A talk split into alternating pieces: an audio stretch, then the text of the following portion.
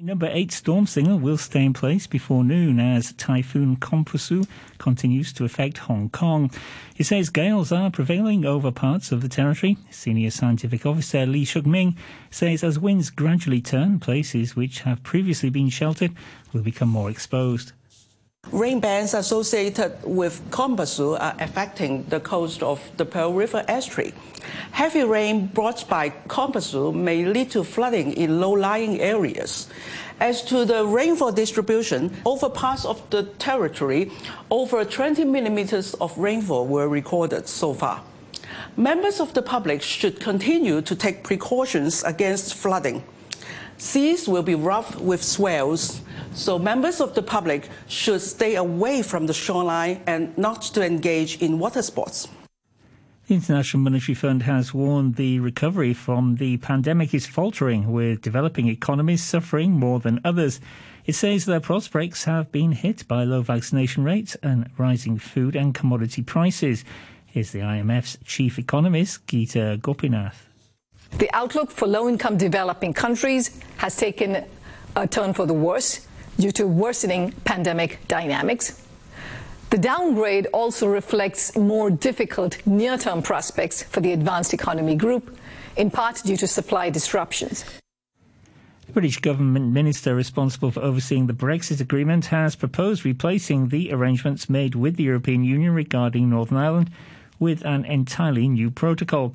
David Frost said Britain wanted international arbitration to replace the oversight role of the E U's top court. Brussels says that only the top court can be the final interpreter of E U law. Mister Frost warned that the issue should be resolved. We have a short but real opportunity to put in place a new arrangement to defuse the political crisis that is brewing, both in Northern Ireland and between us. If we can work on that, then of course other things become possible too. Other significant problems in the relationship of interest to both sides might become resolvable. Britain and the E U have repeatedly clashed over the implementation of the protocol. The Democratic-controlled U S House of Representatives has given final approval to a Senate-passed bill temporarily raising the government's borrowing limit to twenty-eight point nine trillion U S dollars. The move postpones the risk of default until early December. The vote was passed two hundred nineteen to two hundred six. President Joe Biden is expected to sign the measure into law this week. And pro-Iranian Shia political parties and militias in Iraq have dismissed initial election results in this week's parliamentary election as a fabrication. The Fatah Alliance performed badly in the poll and has lost out to its rival Shia group led by Muqtada al-Sadr. And that's the news from R T H K.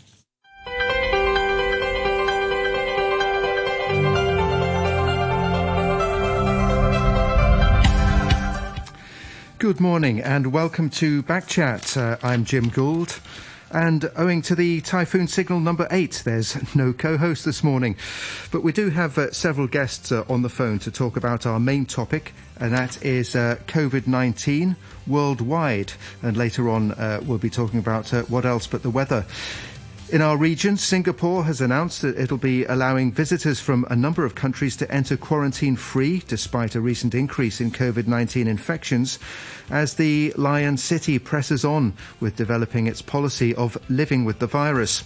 Australia and New Zealand are also looking to do the same, while Thailand plans to reopen to vaccinated tourists from countries regarded as low risk, including Uh, China, the U S, the U K and Germany. That's from uh, November. Meanwhile, the Health Secretary, Sophia Chan, has announced that Hong Kong will donate seven point five million doses of the AstraZeneca vaccine to COVAX, the global vaccine sharing programme. And after nine fifteen, we're talking typhoons as Hong Kong deals with the second T eight signal of the week with tropical storm Kompasu. Let us know your thoughts. You can leave a message on our Facebook page, Backchat on R T H K Radio three.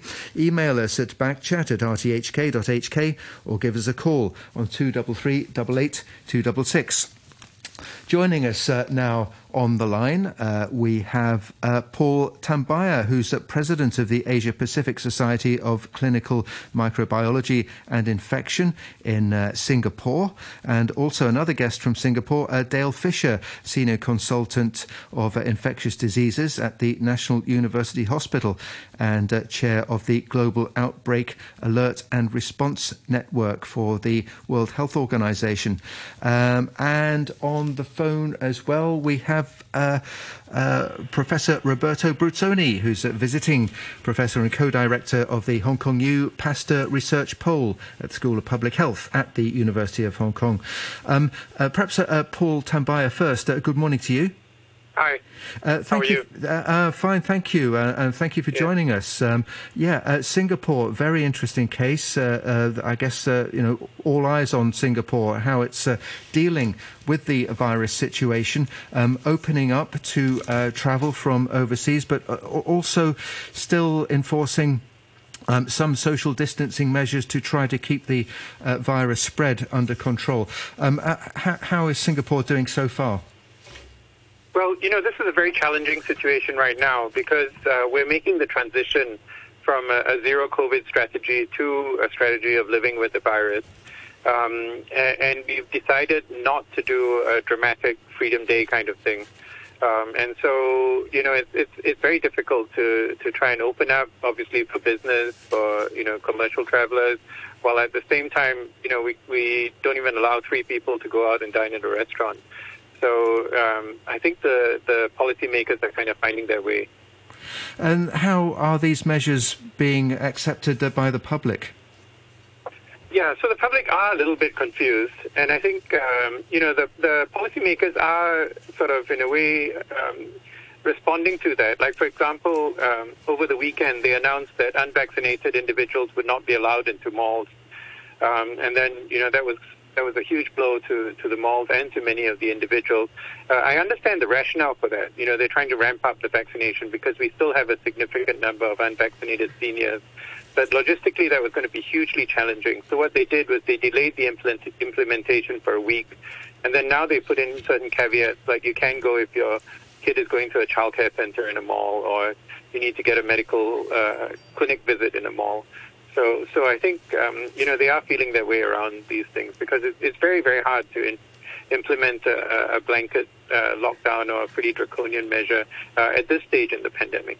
Now, Singapore has a full vaccination rate of uh, eighty-three percent, I believe, which is uh, pretty good by international standards. Uh, uh, how much confidence does that give to the authorities that uh, you know, you can take these opening up measures? Well, you know, this eighty-three percent includes the whole population, which includes children who are not eligible for vaccination.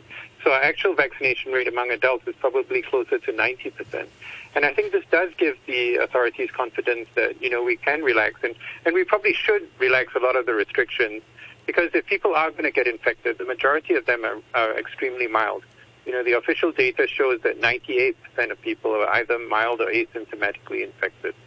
The concern is that for the small number of individuals who do get severely ill, and these have been predominantly unvaccinated, although we've had a handful of people with two doses of vaccination who've ended up in I C U or who have died. And the concern is that that's going to put some pressure on the public healthcare system, which even at the best of times is stretched. Mm. Okay. Uh, Dale Fisher, good morning to you. Morning, Jim. Also on the line uh, from Singapore. Um, yeah, so, well, the vaccination coverage is uh, is pretty good in Singapore. Um, what difference has that made to the sort of, uh, you know, the atmosphere, the, the, the thinking of people there? I mean, there, there was a time when, um, obviously, there was a great deal of concern about what might happen if you caught uh, COVID nineteen. Um, has, has it sort of changed the way, I mean, what I mean is, are, are people sort of mentally prepared for the concept of living with the virus? Uh, I think, as, as Paul just mentioned, it's, um, it's difficult messaging uh, when you've gone for um, twenty-one months of saying this is an extremely deadly virus. Um, We must do everything possible to prevent any spread, uh, contain, contain, contain, and and now we're flipping it in a in a in a post-vaccination sort of setting, where we're saying, okay, we're now going to let it into the the community, Uh, we want to keep a lid on it, but we don't. Uh, we, we're not trying to, to to bring it back to zero every time. In fact, when we're at three thousand, we're we're somewhat relaxed as long as the hospitals don't get overwhelmed. And keeping a, a lid on it is is the hard bit. We're we're not having a freedom day. We just don't want to suddenly go to ten or twenty thousand cases in a day, because that's when when hospitals can be overwhelmed by even. Uh, even though it's a small percentage of people that are unvaccinated, they still represent uh, most of the cases, because it's still hundreds of thousands of people. So, so this this messaging is is the tough part. In in many ways, it'll be a lot easier if we just hit Freedom Day, but of course, that's uh, that's the risky uh, the risky approach. So, mm. so yeah, I, I think the challenge is in in the messaging and, and the strategies. Because Singapore's now having around uh, three thousand cases per day, so can the health system cope with that fairly comfortably?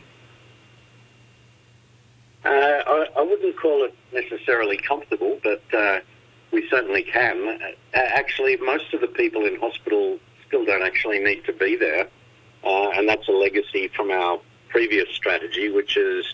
Um, I think similar to Hong Kong's, we, we don't let, if you have COVID, you, you can't go home. You have mm. to be in hospital, or you have to be in an isolation, uh, community isolation facility.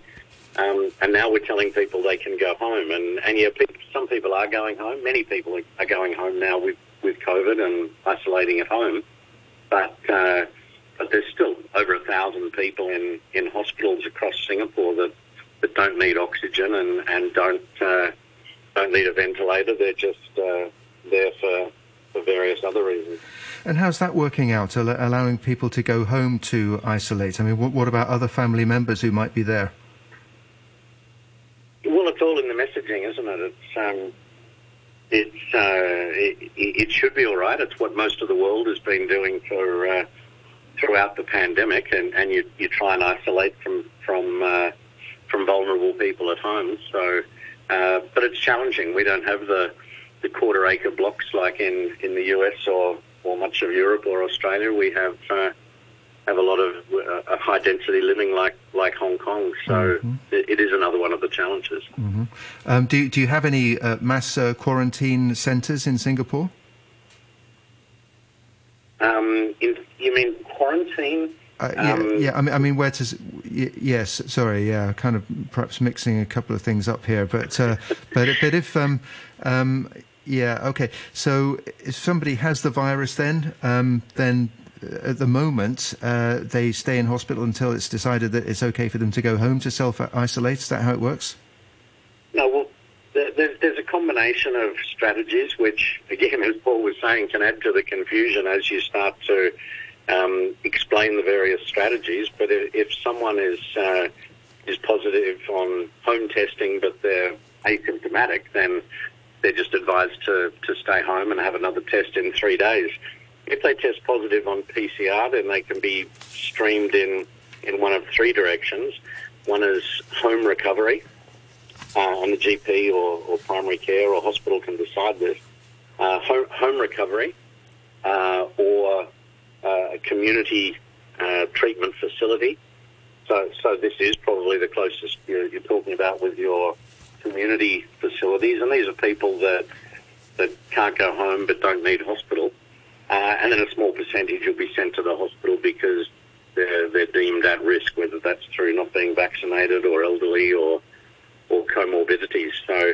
So they're streamed three directions. Mm.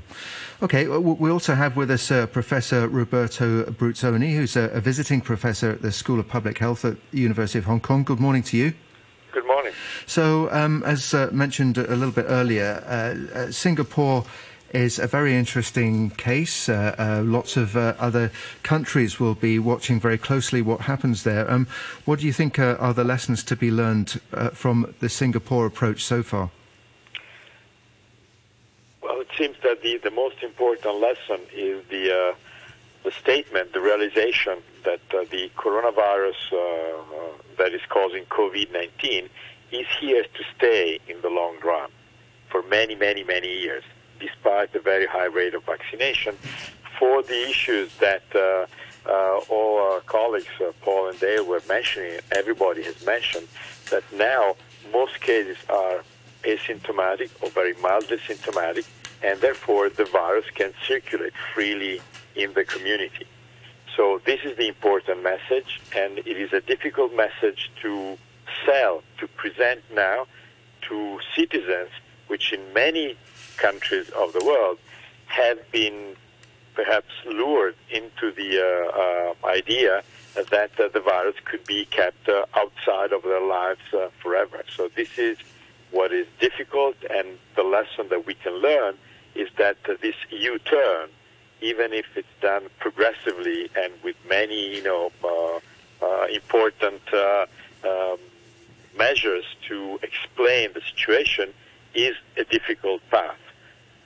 Mm-hmm. What was mentioned before about, you know, being vaccinated or non-vaccinated, and then not having access to malls, and then all the uh, exemptions that, that that were immediately uh, uh, raised uh, shows that it's a, it's a very difficult path. So what Singapore is telling us now is that this is probably inevitable for all countries, all places where the idea of a zero COVID is still uh, uh, still uh, resists.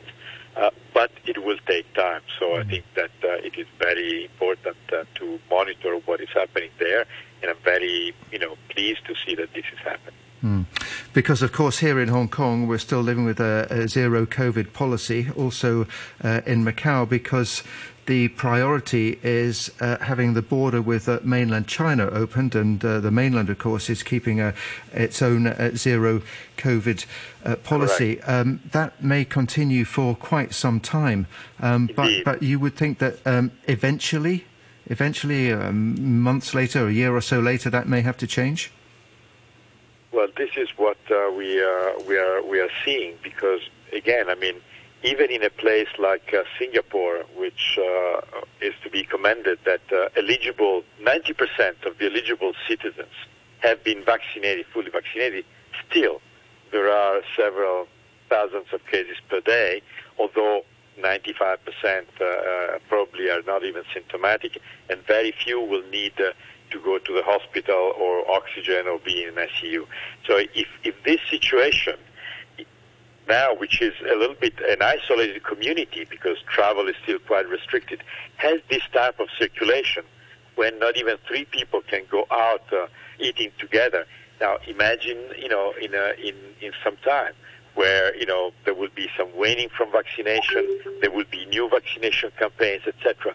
This virus is going to be around the world. So at some point, it's going to be up to China to decide uh, what they want to do and how they want to do it.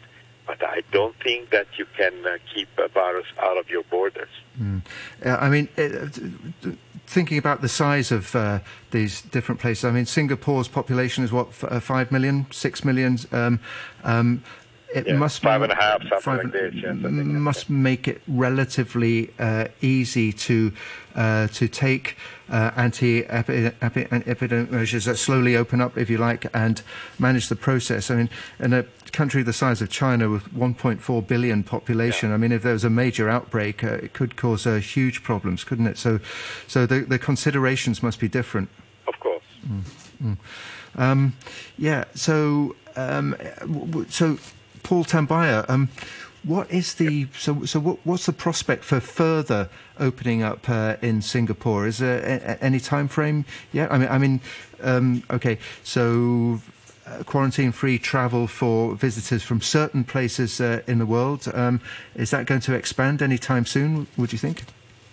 Well, I think so. I mean, they, they've rolled it out pretty quickly. It started with only two countries, with Germany and Brunei, and then they included South Korea. And then um, in a matter of days, they actually expanded it out to eleven countries. So I think they're going to see what happens with these uh, eleven countries. And if you don't see a spike in, uh, basically what they're really worried about is a new variant emerging. Um, and if we don't see a new variant emerging, we don't see a spike in imported cases, then um, I think that's going to give the authorities a lot more confidence to, to open up a bit more. Um, we are actually sort of midway through the current uh, round of restrictions, and they're supposed to be reviewed in a couple of weeks' time. And I think it's really difficult for them to, to lift the restrictions when the numbers are rising. So if the numbers sort of plateau, then um, hopefully we will be able to go out as a family of three to dine. Mm-hmm. Okay, uh, well, uh, stay with us. Um, we're actually in Hong Kong. We're in the middle of a, a, a tropical cyclone. We have uh, a typhoon signal uh, number eight, which means uh, that uh, uh, public transport is uh, is limited, uh, um, offices are closed, and so on. Um, I've got some updates to read out, so uh, so please, uh, our backchat guests, uh, bear with me for a moment. Uh, this from the Observatory uh, Tropical Cyclone Warning Bulletin. Um, Uh, so the latest, uh, the number eight northeast gale or storm signal is in force. Uh, this means winds with uh, speeds of sixty-three kilometres per hour or more are expected from the northeast quarter. At nine a m, Typhoon Kompasu, uh, we haven't quite got there yet, but anyway, at nine a m, Typhoon Kompasu uh, will be centred about three hundred seventy kilometres uh, south-southwest of Hong Kong. Uh, it's forecast to move west at about twenty-five kilometres per hour across the northern part of the South China Sea towards the vicinity of Hainan Island. And rain bands associated with Kompasu continue to affect the coast of Guangdong. Gales are prevailing over parts of the territory as local winds uh, will turn to the east gradually in the morning. Places which have been sheltered before will become more exposed to the high winds. The gale or storm signal number eight will remain in force before noon.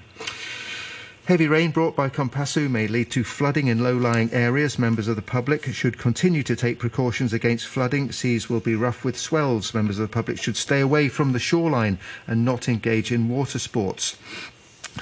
Um, okay, uh, this from the Environmental Protection Department uh, announces that uh, owing to the typhoon, the Southeast New Territories landfill in Cheung Kwan O is now closed until further notice. Um, and, okay, the Trade and Industry Department announces that as Tropical Cyclone Warning Signal Number eight has been issued, its public services have been suspended. The uh, T I D's public services will resume progressively within two hours of the Number eight signal being cancelled uh, before three thirty p m Uh, the Transport Department says... Uh, okay, Okay, uh, the following transport arrangements are now in force. The Lantau Link, the temporary speed limit arrangement, which was implemented before the Lantau Link, is now cancelled.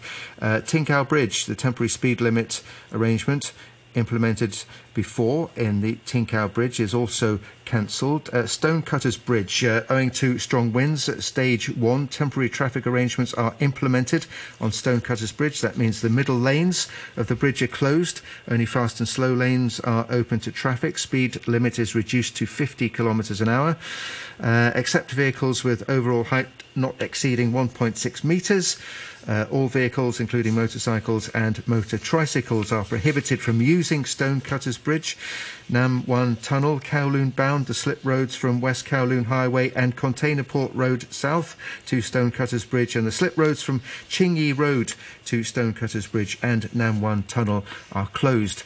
Uh, affected motorists uh, travelling to from Tuen Mun, Yuen Long and Kowloon Sha Tin are advised to use Tuen Mun Road and Tuen Wan Road.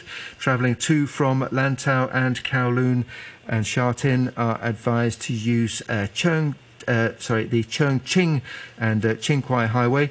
Travelling to from Ching Yi South and Kowloon to Sha Tin are advised to use the Ching Yi Road, Kwai Ching Road and uh, Ching Kwai Highway, and travelling to and from Cheung Ching Highway and uh, Ching Yi South are advised to use uh, Ching Yi Road West and Ching Yi Road or Ching Yi Road West, uh, Ching Hong Road and Ching Yi Road. Um, members of the public are advised to watch out for the latest traffic news through radio and television broadcasts and for the traffic signs on site. Okay, back to our topic uh, this morning. We're talking about the international handling of uh, COVID nineteen. Uh, Email here from uh, listener Alonso says, uh, as your guest mentioned, Singapore recently announced rules which ban non-vaccinated individuals from entering malls and restaurants. Perhaps Hong Kong should consider similar restrictions, as this might help to boost our flagging vaccination rate, which has stalled at sixty-three point nine percent for fully vaccinated Hong Kongers. Um, Uh, uh, Dale Fisher, um, uh, either you or Paul mentioned the, uh, the vaccination rate in Singapore and the fact that um, a number of elderly people are still to take uh, the jab. Um, what's the situation there, and what, what's being done to try to persuade them? Because we have a similar situation in here where uh, uh, actually a great many uh, older people are not yet vaccinated. Yeah, it was, a, I think, a, a little bit of a surprise to us. But if you look back in the in the data, that actually paused. Uh, as as you'd know, they were offered the vaccine first, the the, the seniors, and, and that did pause a couple of months into it. So so I guess we could have picked it up earlier, but uh, I guess there was just an expectation that because they were the most vulnerable, they would move to the vaccine. But but but they didn't. There was a uh, a variety of reasons, um, uh, most of them not good. Um, some some were actually not mobile enough, and, and we've got mobile teams now which are doing a bit of a catch-up on on those that never kind of leave their, their apartment. Um, but some were, were, were simply afraid. They said, look, I've got high blood pressure and heart disease, so I don't want the vaccine, whereas, in fact, obviously that's a, a better reason to have it. Um, there are some that like the, um, the I guess, more traditional vaccines, particularly the Chinese vaccines, rather than the mRNA vaccines, which which were the ones authorised in Singapore and rolled out first. So they didn't uh, warm to the new technology as we would have liked. Um, so, so there are a number of reasons like that, and we're slowly... Um, getting there, particularly with the mobile campaigns and, and some targeted messaging, but, but it has been slow, and of course the unvaccinated seniors are the ones making up the, the lion's share of the mm. deaths and the severe mm. disease. Mm. The, uh, the, the fact that uh, Singapore is adopting this policy of living with the vaccine, um, which has seen a, an increase in the number of cases, does that serve as a motivation for older people to go and get jabbed? Well, I think I think people are, are seeing it um, after months of warning, saying, look, the, the COVID's coming. Uh, we, we can't stay at, at zero forever. Um, it's just not a feasible strategy. So you'll either you'll either get the vaccine or you'll get the the, the virus. So, so I think people are seeing it, and, and the new measures such as, um, you know, you, you can't go to... to hawker stalls, you can't go to malls. I think that's also going to to play a role. Of, of course, the rules can come in because we're saying we want to protect the most vulnerable, but it, it's obviously also a, a, a thinly veiled motivation to to tell people that your life's going to be very inconvenient if you don't get vaccinated. Mm-hmm. uh, Paul Tambyah, yeah, is there yep. st- still an emphasis there on trying to persuade uh, older people to get vaccinated? Yep, as Dale pointed out, you know, we have teams going around. Uh, in fact, uh, a friend of mine is on uh, his military reservist service, and he was telling me the first week of the, the reservist service, he took his medics around uh, some of the housing estates to visit older people who had not been vaccinated and, and try and persuade them to get vaccinated. So so there is quite a bit of mobilization that's, that's going on. But, you know, some of these older people, they just have a very fatalistic approach, and they say, you know, if I get pneumonia and die, that's it. I don't really want to, you know, I don't really care. Or, um, and it, and it's very hard to deal with it because that's, that's sort of an Asian way of thinking. And, uh, um, you know, we sort of have to, have to respect that. But at the same time, you know, then in that case, mobilize like community palliative care and, and, and stuff like that. So it's a very complicated issue. And, you know, we, we got, as Dale pointed out, we got a pretty high rate very quickly, but the last uh, five or ten percent of the seniors have been very difficult to reach. Hmm. OK, um, do get in touch with us. Uh, you can uh, leave a message on our Facebook page, uh, Backchat on R T H K Radio three. Uh, email us at uh, backchat at r t h k dot h k, or you can give us a call on two three three, eight eight two six six. Uh, um, this morning, uh, just a reminder that the Typhoon eight uh, signal uh, remains uh, in effect. I'll be bringing you some more uh, weather and transport and other updates uh, after the nine o'clock news. Um, we've got to uh, break for the news uh, in just a moment for three minutes. Uh, I think we have to say uh, thank you and uh, goodbye for now to Paul Tambyah, uh, who's president of the Asia Pacific Society of Clinical Microbiology uh, and Infection. Our other guests uh, hopefully can stay with us uh, for a little bit longer after nine o'clock. Um, quick look at the weather. Uh, strong to gale force northeasterly winds, uh, occasional storm force winds are offshore and on high ground. Uh, the outlook, uh, there will be occasional showers in the next couple of days, becoming cooler over the weekend and early next week, with temperatures in the morning falling progressively.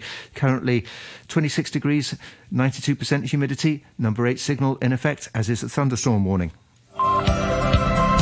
Congressional action. You're listening to the news on R T H K. And welcome back to Backchat uh, on this uh, typhoon morning with the number eight storm signal in effect. Uh, later on, in fact, we'll be talking uh, more about the weather, more about the uh, ty- late, late year typhoon uh, phenomenon. And um, but uh, before we get there, we're going to continue with our, our main topic, and that is on uh, COVID nineteen strategies uh, worldwide, because there have been a, a number of developments. Um, we have uh, still on the line with us uh, Dale Fisher, who's a senior consultant uh, of uh, infectious diseases at the National University Hospital in Singapore and uh, chair of the Global Outbreak Alert and Response Network of the World Health Organization, and Professor Roberto Bruzzoni, uh, visiting professor and co-director of the Hong Kong U Pasteur Research uh, Poll. Um, email here from uh, listener Mark says, uh, the World Health Organization says people aged over sixty who got the Chinese-made Sinopharm or Sinovac COVID nineteen vaccines should get a booster jab to ensure they remain fully protected from the virus. This is a very big problem for China and why Hong Kong and China borders remain effectively closed. Um, uh, Roberto Bruzzoni, uh, uh, how about that? Uh, um, Is the virus situation going to require uh, booster shots anytime soon? Anytime soon, I don't know. Mm. Clearly, the, the virus is changing and circulating. That's what viruses do, or like influenza. Uh, as you know, there is uh, seasonal influenza, and there are seasonal vaccination campaigns for influenza.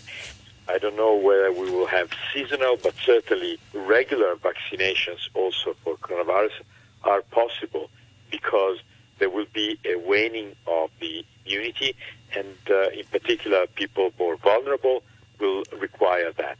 But that is, again, the same situation as is the case for influenza. Why we want people over a certain age to vaccinate is because, in their case, if they get the infection, they may have more severe complications. Mm. That's not different now, although the virus is more virulent in this case of, of uh, the SARS coronavirus two, but it's more or less the same approach. So uh, public health means that we need to have vaccinations available. We need to have a campaign to inform citizens of what are the consequences. And then people who are able to make competent decisions, well, if it's not mandatory vaccination, they will make their decisions. As you was said before, you know, some people may not want really to be protected at all times. Uh, at all costs about this. If they're, you know, uh, they are in a certain, you know, stage of their lives where they they're not thinking, you know, in, in this way, and we should respect that. Mm. Um, influenza shots are distributed uh, annually, right? Um, yeah. Would, would, that, would, would you expect that would become the same for COVID nineteen? I would assume that uh, not uh, at the same scale that we have seen it uh, this year with uh, five billion shots uh, being uh, uh, administered, I think, uh, in the first nine months uh, of, of two thousand twenty-one.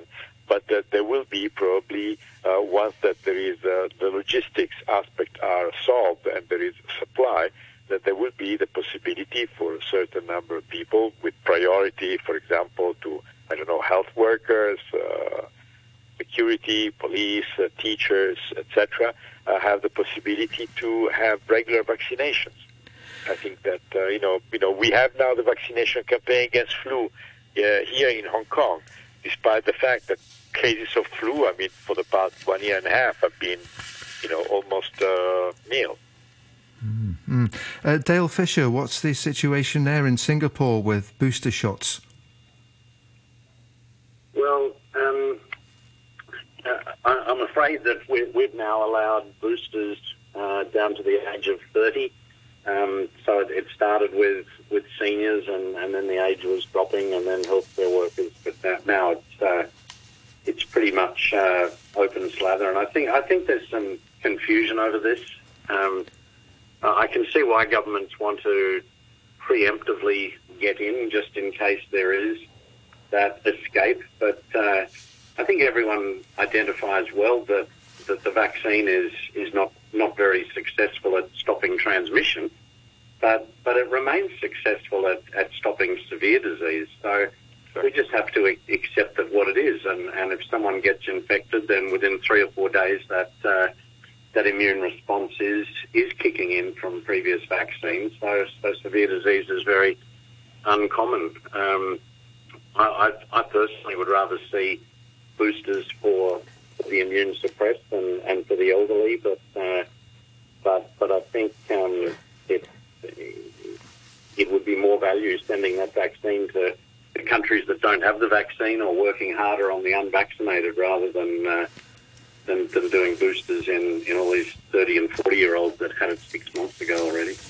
Yeah, um, uh, I guess uh, like everybody's watching everywhere else to see uh, to see how they're handling the situation. Uh, um, we've had the news as well that uh, Thailand uh, is opening up to tourists uh, from uh, a number of places, including uh, China, uh, the United Kingdom, Germany, and the U S. Um, although the vaccination rate in Thailand is only around a third, isn't it, of its seventy million population? Um, w- w- what do you think about that? Is that is that a risky strategy? Look, the borders served a role when when containment was uh, the strategy, uh, when keeping the virus out was was was the plan, and, and it was working. Um, uh, but but eventually the, the borders have to be opened. And and if your community spread inside the country is high anyway, so as I as uh, as we've discussed Singapore before, we have three thousand cases a day in the community, but on a daily basis, the number diagnosed in incoming travellers is about ten per day.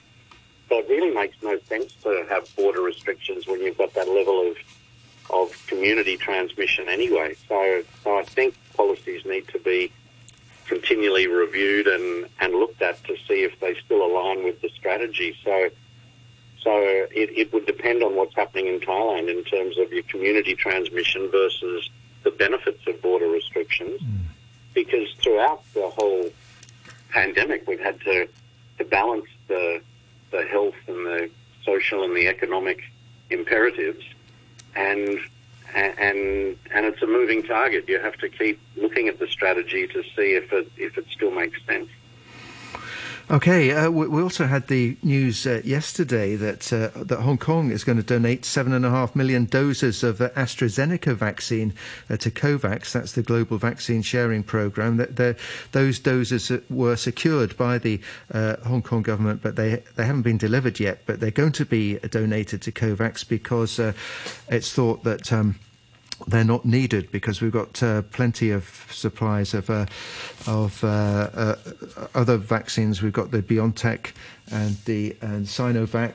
Um, so, Roberto Bruzzoni, is that a good idea to give away, to donate these uh, the, the AstraZeneca vaccine to COVAX? Oh, well, it's certainly it's um, it's a good idea to help uh, distribute uh, vaccine doses Uh, to countries uh, that need those because they have not been able to procure them in the first place for economic reasons. So uh, this is to be commended. I believe that uh, Hong Kong must have made their own uh, maths and calculations and found out that they had enough supply of vaccines. In addition, when we talk about vulnerable population, uh, perhaps more traditional, we have also, contrary to Singapore, the, uh, you know, uh, the uh, inactivated vaccine, which is a traditional way of making vaccine from China. And so this supply probably will continue in the future. And uh, I think that, uh, you know, this is uh, this is a perfectly reasonable uh, decision. Also, I understand that at the beginning there were a lot of uh, anxiety about this uh, AstraZeneca vaccine for a few cases that had happened in the United Kingdom of uh, complications following the vaccination. Uh, so maybe that was also a consideration. But overall, it is good that these doses are now made available two places, two countries uh, where they're really badly needed. The uh, W H O has been uh, very critical of developed nations for looking after themselves uh, first and uh, perhaps not paying so much attention to uh, less well-off uh, countries. I mean, uh, uh, uh, Dale Fisher, I mean, uh, are we in a situation where we're not going to be able to return to anything like uh, normality until you know, the whole world has uh, got uh, access to vaccines? I think different countries are, are in different phases. You're going to see some countries that that can re- return to somewhat of a, a normality, but, but you're quite right. Um, the, the the statement that uh, the pandemic's not over until it's over for everyone is, is quite true because because countries with, with high rates of transmission, for instance, can still uh, create new variants, which can still um, ups, upset the works. So. So, um, yeah, but, but throughout the pandemic, everyone's had different uh, different phases, and and and the truth is is that those low low income countries that have not had access to vaccine are, are going to to exit uh, much more slowly than, than other countries. OK, a couple of more emails. Uh, Alonso writes, uh, with the Hong Kong government now giving away our unused vaccinations to other to uh, other countries, why doesn't Hong Kong begin offering third shot boosters to Hong Kong residents who want one? And uh, Vic writes, uh, can the experts give their opinion on giving booster shots en masse as against testing these uh, specific groups for antibodies and giving boosters uh, only to individuals who show low antibody levels? Um, is that would that be a, a, a feasible approach, uh, Professor Bruzzoni, to um, just giving them to people with low antibody levels? Yeah, people may have different uh, different ideas on that, so I don't want also to add to a plethora of opinions. I don't think so. I think that antibodies are just one correlate of protection. They are not the only one. We have several arms in our immune system to react to viruses in general and to this coronavirus. And even the, uh, uh, um, the, the Chinese vaccine uh, gives a very strong stimulation of the so-called cellular immunity. So that's the way that our immune system, you know, allows us to control an infection after vaccination. There are several, you know, facets of this, of this response, and they're all quite good. So booster shot, again, I agree that at the moment it doesn't seem to be needed because most people with the vaccination, they have a very mild or asymptomatic cases. So I don't think that from a public health point of view, it's really something that I would recommend at the moment. OK, uh, we'll, we'll have to wrap this up in a couple of minutes, but uh, but uh, uh, another uh, email from a, a listener, Patrick, says, uh, here's my suggestion for the government. One, offer ten thousand dollars at Hong Kong to all over seventies who have the vaccination, including those who've already had it. International evidence strongly suggests that the vaccines are very safe for the elderly. Two, vaccination units to visit all old persons' homes to offer vaccines on site. Three, announce now that That from first of January twenty twenty-two, all vaccinated travellers from the mainland or anywhere else can benefit from quarantine-free travel to Hong Kong. No tests, no quarantine. Four, roll out booster shots for those who want them. We need to get back to normal, and we need a timeline for doing so. Uh, Dale, I subscribe to two and three, number two uh, and number three. Uh-huh. Yes, they should go and visit uh, elderly people and offer on site. That would be very good. Right. Okay. Uh, uh, Dale Fisher, what about um, what about that? What about incentives? Uh, what, what sort of incentives are offered to uh, elderly people there in Singapore to get vaccinated? Look, I think it's all about carrots and sticks, isn't it? Whether you um, reward people, whether you um, simply make it easy for people, or, or whether you make life uncomfortable for people that aren't vaccinated, or whether you mandate it. Um, it it's a very cultural thing, um, uh, where, whether mandating would be accepted by a Hong Kong population is not for, for me to say. Whether whether cash rewards um, uh, are there, I'm I'm like the other speaker a little bit. It just doesn't seem right to to, to go around give, giving cash to everybody. It, uh, it, it's like a, people need to realise that this is saving their lives potentially. So. So I, I think it's uh, it has to be multi-pronged. It's got to be education. It's got to be ease of access. All this. Mm-hmm. Okay. Okay. Well, uh, thank you very much. Uh, thank you. Thank you both for, for joining us uh, on the programme this morning. Uh, that was Dale Fisher. You uh, you heard just there, uh, senior consultant for infectious diseases at the National University Hospital, and chair of the Global Outbreak Alert and Response Network uh, of the for the World Health Organization. He's based in Singapore.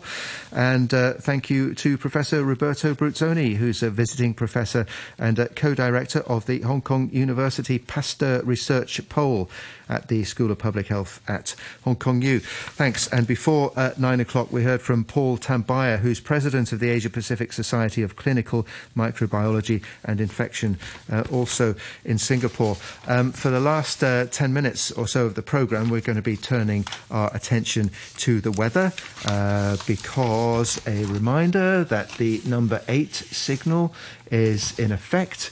Um, and let's see, here's the latest uh, weather bulletin.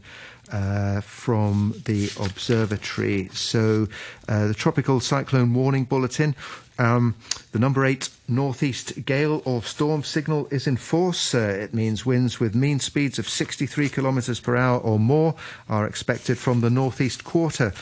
At nine a.m, Typhoon Kompasu was centred about three hundred seventy kilometres south southwest of Hong Kong, and is forecast to move west at about twenty-five kilometres per hour across the northern part of the South China Sea towards the vicinity of Hainan Island.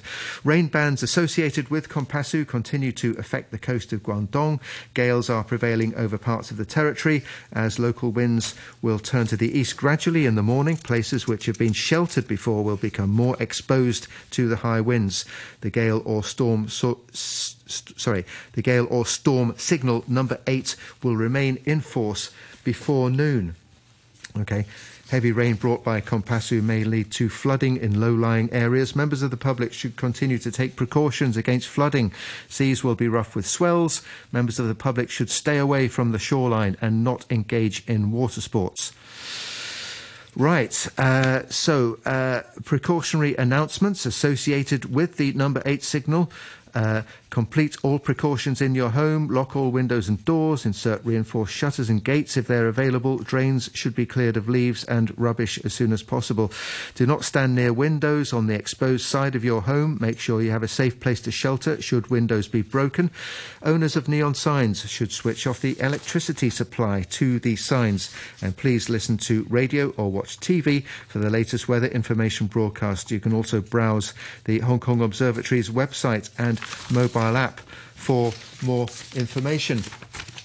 Now, uh, we have on the line with us uh, Leung Wing Mo, who's a former Assistant Director of the Hong Kong Observatory. Good morning to you.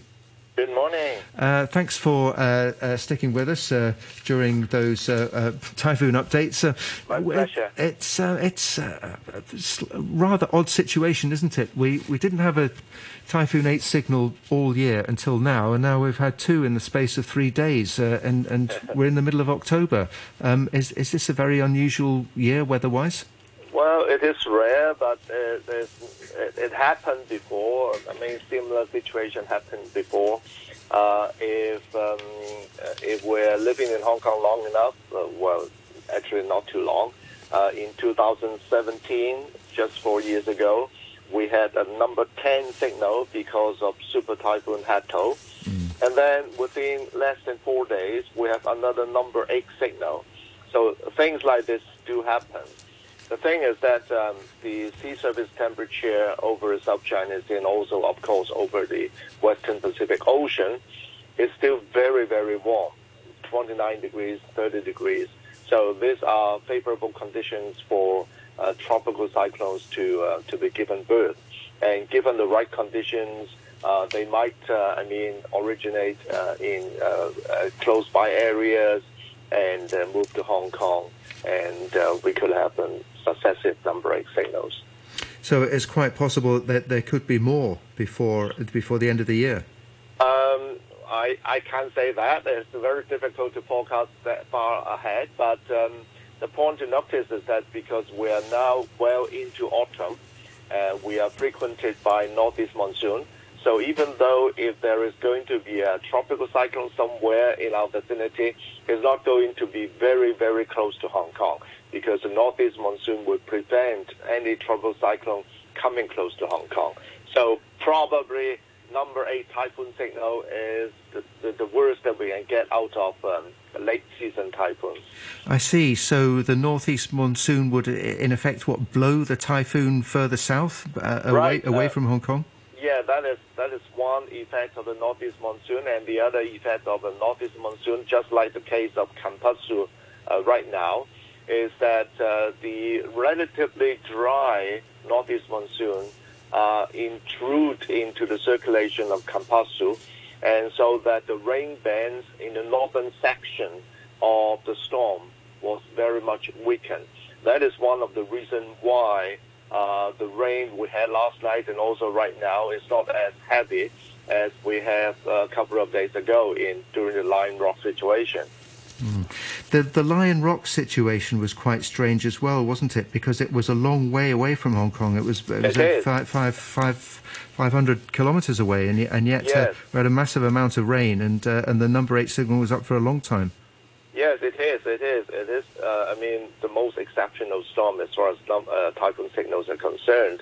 Uh, one of the reasons is that the, the northeast monsoon was manifested in a different way compared with the Kompasu we are experiencing now.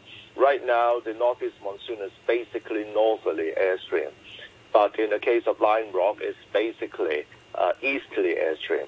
Easterly airstreams are, well, it's, both of them are northeast monsoon, but the easterly airstream actually come all the way through the Taiwan Strait uh, without any uh, unrestricted, and so uh, the wind speed generated by that northeast monsoon is generally pretty strong. And the other thing, Uh, is that uh, we have a very severe rain bands uh, given us uh, uh, heavy rainfall.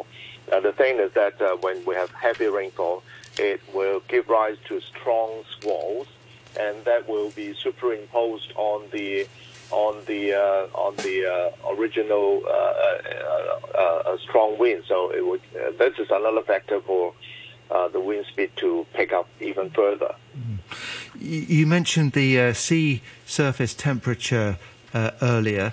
Um, how much of a factor is uh, global warming in uh, the you know the, the the strength and frequency of typhoons that we're seeing? Well, that's a good question. Uh, actually, quite a number of people ask, ask me uh, the fact that uh, we have two number eight signals within a span of three days. Is it is it a manifestation of uh, global warming or climate change? Uh, the simple answer is no. Um, uh, the formation and the movements and the intensification of tropical cyclones are very complex. One of the major factors is, of course, the sea surface temperature, because it's where the energy of the typhoons are coming from. But this is not the only factor. We have to consider other factors, which are, for example, the stability of the atmosphere, for example, the supply of moisture, for example, the uh, steering currents, which is the large-scale uh, uh, air current, which drive the, the typhoon from one place to another. So we, uh, I mean, uh, formation of typhoons and its subsequent development depends on a number of factors. So to put the, the, the answer simply, uh, we are not going to see as many typhoons as in the past, actually, under mm. the, the situation of climate change. We are going to perhaps see less typhoons. But when typhoons were to, uh, to, to be developed, it, it is very likely that they will be stronger than before. Mm. It will bring more rainfall than before. And the, the stage of maturity of a typhoon will stay longer. So to, to sum up, we might not see as many typhoons as before, but if a typhoon were to come, it could inflict even more damage than we have ever seen before. So this uh, complexity in the d- development of typhoons, does that make it more difficult for the observatory to uh, issue its forecasts?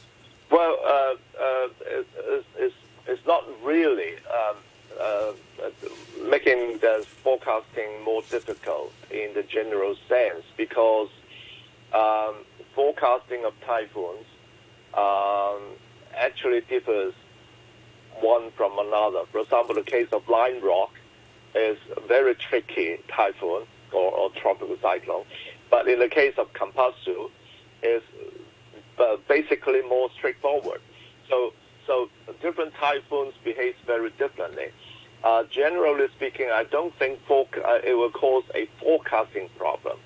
Uh, rather, uh, I think it's, it's a matter of adaptation, mitigation, because we are going to face stronger typhoons.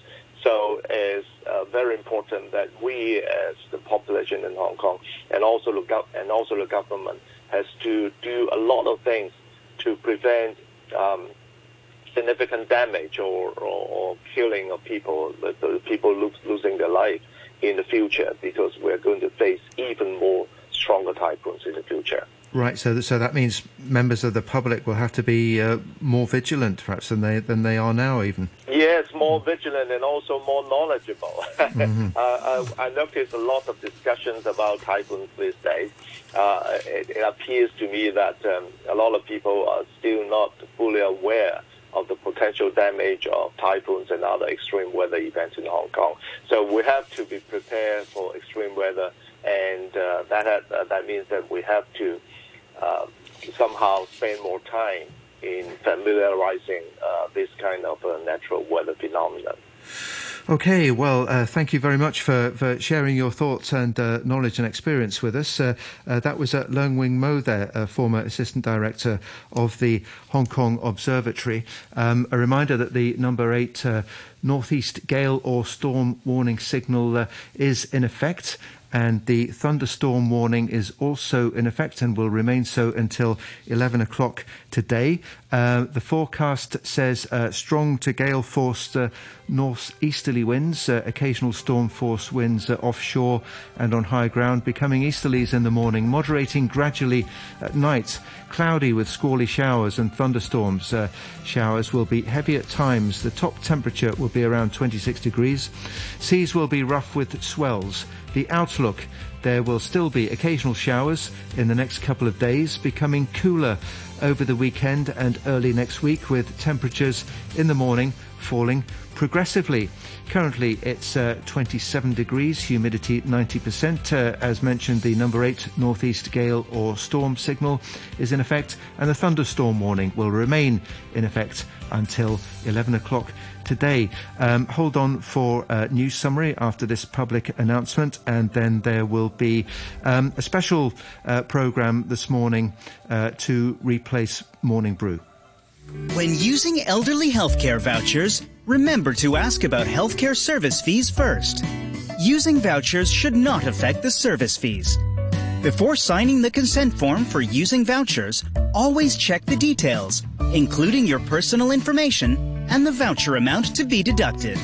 Also, leave your contact number so that the Department of Health can verify your use of vouchers when needed.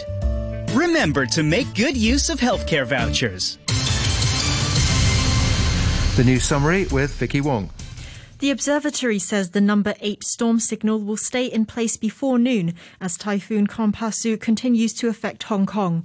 It says gales are prevailing over parts of the territory. Senior Scientific Officer Li Shuk Ming says as winds gradually turn, places which have been previously sheltered will become more exposed.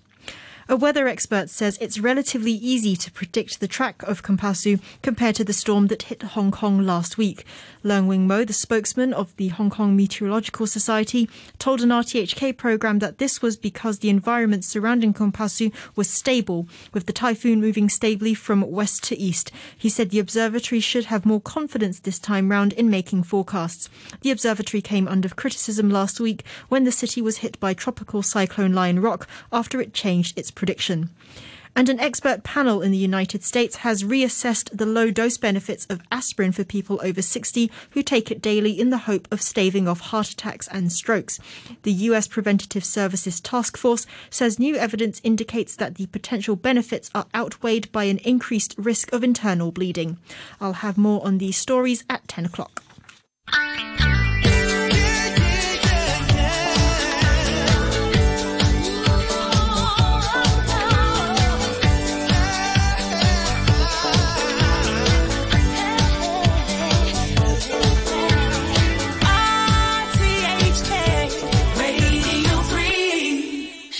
What your name is?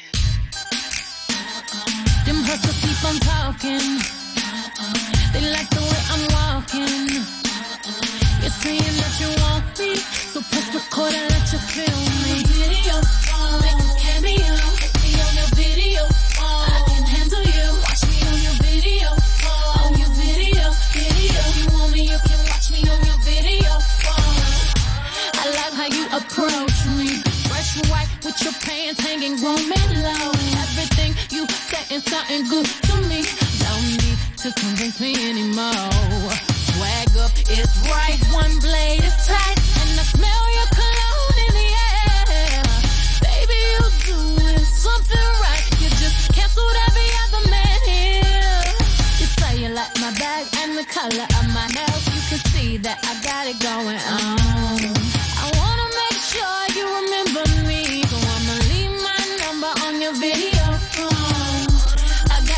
For fronting, I know just what I'm wanting. If it's gonna be you and me, when I call it, better see me on your video screen. Them hustlers keep on talking. They like the way I'm walking. You're saying that you want me, so press record and let you feel me. Video, oh, make a cameo. Get me on your video, oh, I can handle you. Watch me on your video.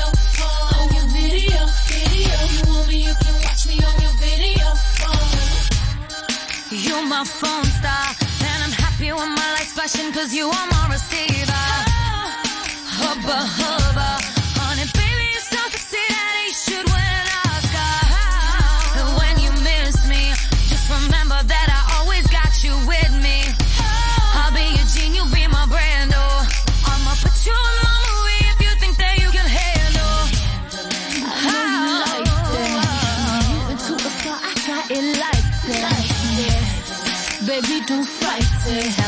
When I miss your call, I hit you right back.